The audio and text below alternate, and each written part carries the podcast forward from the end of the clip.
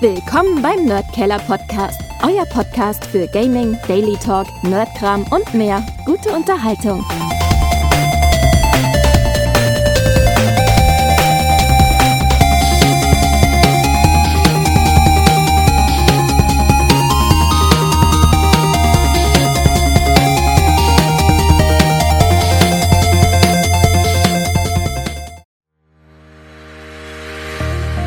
Podcast gaming show with lots of beer, fun, and entertainment. Hallo und willkommen zu einer neuen Podcast-Folge. Heute ein bisschen anders, denn das wird so eine ganz kleine kurze Review-Folge von mir, wo ich mich einmal ganz in Ruhe, ohne dass jemand dazwischen quatscht, wie der Michi mit seinen alltäglichen, tollen, lustigen Floskeln auf die Spiele konzentrieren kann. Denn ich habe einiges zum Testen bekommen und fange gleich einmal damit an. Also wenn ich hier so meine Switch vor mir liegen habe, sticht mir natürlich sofort Burnout Paradise ins Auge, das in der Remastered-Version für die Nintendo Switch mittlerweile auch erschienen ist. Das Spiel gibt's ja schon für einige andere Konsolen und ist an sich dafür bekannt, dass es ja wirklich, wirklich ein rasantes Rennspiel ist mit 60 Frames pro Sekunde, konstant mit wahnsinnig tollen Crashes, wahnsinnig lustigen und motivierenden Events, bla bla bla. Also da gibt's immer was zum tun. Eine riesige Stadt in Paradise City seid ihr unterwegs mit Autos, Motorrädern, sogar ein paar Spezialfahrzeuge, wie zum Beispiel der Ecto 1 ist dabei, der zwar nicht genauso heißt, aber es ist definitiv das Ghostbuster Mobil.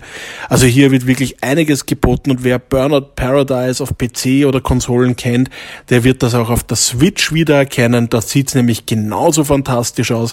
Läuft wirklich konstant mit 60 Frames im Handheld-Modus als auch im Dock-Modus. Im Dock-Modus natürlich immer wieder ein bisschen besser aufgelöst, aber auf den kleinen 720p Display merkt man das auch gar nicht.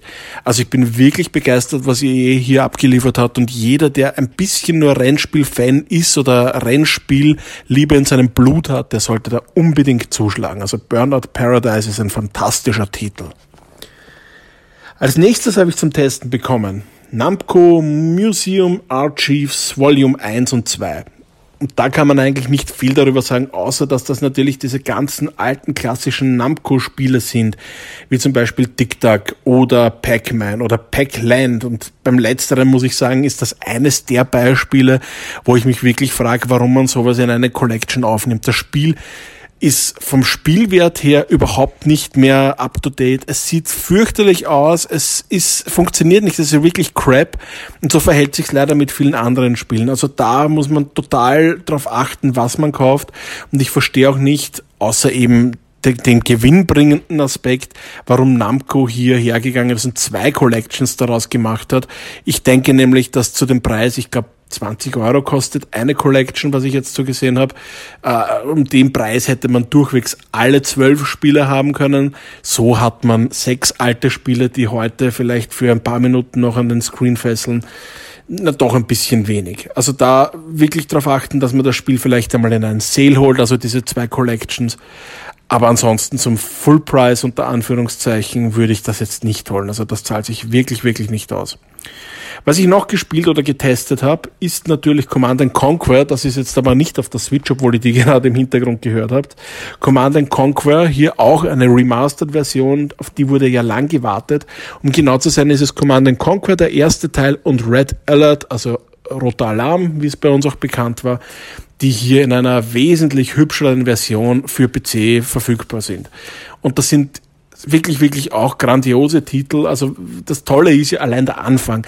Man kommt zurück, das Spiel weiß unter Anführungszeichen, dass man der Commander von den 90er Jahren ist und begrüßt einen mit einer Auflösung von 320 mal 280 und mit der Auswahl der entsprechenden Soundkarte, bla bla bla. Also das ist wirklich mit viel Retro-Charme gemacht. Und man steigt dann ins Spiel ein und traut seinen Augen nicht, weil das Spiel ist wirklich in 320 mal 280 am Anfang. Und das ist fürchterlich schier, bis man dann dafür, dazu aufgefordert wird, die Leertaste zu klicken und dann geht's auf einmal in 4K oder höher weiter. Und das ist echt beeindruckend. Und vor allem der spielerische Aspekt immer noch toll, immer noch fesselnd. Also C&C-Fans unbedingt zuschlagen und alle Strategiefans unbedingt einen Blick drauf werfen. Es ist wirklich jeden Cent wert. Als nächstes habe ich mir dann Summer in Mara angesehen. Da habe ich die PC-Version zum Testen bekommen und ist eigentlich ein ganz netter Lebenssimulator, der so ein bisschen in die Kerbe von Animal Crossing oder Harvest Moon schlägt, aber dann doch letztendlich ein bisschen darunter leidet, dass es nicht so sehr gepolished ist. Insgesamt ist es ein wirklich niedlicher Titel. Ihr verbringt eure Kindheit auf einer Insel namens Mara und dort geht es darum, dass ihr die Felder bewirtschaftet, dass ihr kleine Abenteuer bestreitet, dass ihr Freundschaften schließt und so weiter und so fort. Was natürlich wirklich süß ist. Aber wer unter letztendlich dann schon irgendein anderes Spiel in diese Richtung gespielt hat oder sogar aktuell vielleicht Animal Crossing oder äh, Harvest Moon oder sonstiges, zum Beispiel Stardew Valley spielt, der braucht dieses Spiel nicht wirklich. Also auch hier, wie schon öfters gesagt, vielleicht auf einen Sale warten. Es ist wirklich süß gemacht, aber es gibt hier und da ein paar Bugs und ein paar Unzulänglichkeiten in der Steuerung. Da könnte man natürlich auch die Patches abwarten, die wahrscheinlich im Laufe der Zeit kommen werden. Am Anfang jetzt fühlt sich's noch ein bisschen an wie ein Early Access Titel. Und wie gesagt, da ein bisschen die Finger davon weglassen. Und ansonsten, ja, ich finde den Soundtrack sehr gelungen. Der Soundtrack ist wirklich schön, so ein bisschen Orchestersound, wirkt teilweise richtig episch und dann auch ein bisschen kindisch, aber richtig, richtig süß. Also passt richtig zum Genre, passt zu diesem Spiel. Aber wie gesagt, ist nicht für jedermann. Wenn ihr Animal Crossing habt, bleibt bei dem. Und alle anderen, die können einen Blick drauf werfen. Dann war ich noch unterm Meer unterwegs, nämlich mit SpongeBob und seinen Freunden. Wir haben nämlich auch SpongeBob Rehydrated, wie heißt es jetzt genau? SpongeBob Schlacht um Bikini Bottom Rehydrated bekommen für den Nintendo Switch als auch für den PC. Muss natürlich dazu sagen, am PC schaut es besser aus, aber trotzdem auf der Switch wunderschön. Also schöner, glaube ich, könnte es auf der Switch gar nicht aussehen.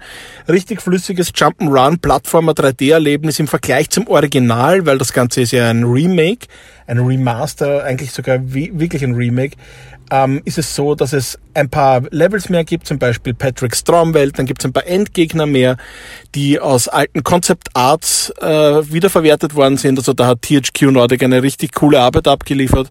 Wer Fan von Spielen wie Banjo-Kazooie oder Super Mario 64, Mario Sunshine und dergleichen ist, der ist auch bei SpongeBob Schlacht um Bikini Bottom gut aufgehoben.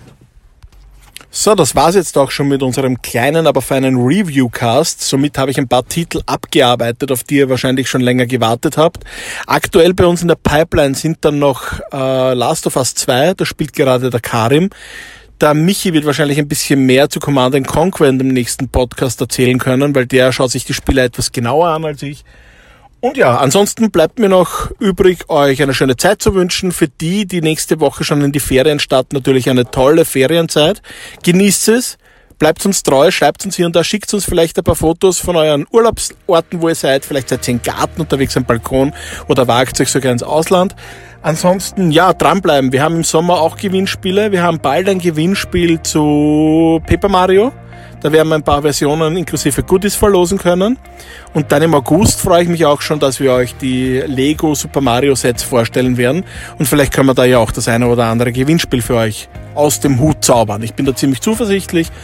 Und ja, wünsche ich jetzt alles Gute. Bitte nicht vergessen, abonnieren, kommentieren, bewerten. Ich freue mich jedes Mal, wenn ich sehe, dass unser Podcast irgendwie Interaktionen bekommt. Als dann, schöne Zeit, spielt's brav und bis zum nächsten Mal. Tschüss, Servus.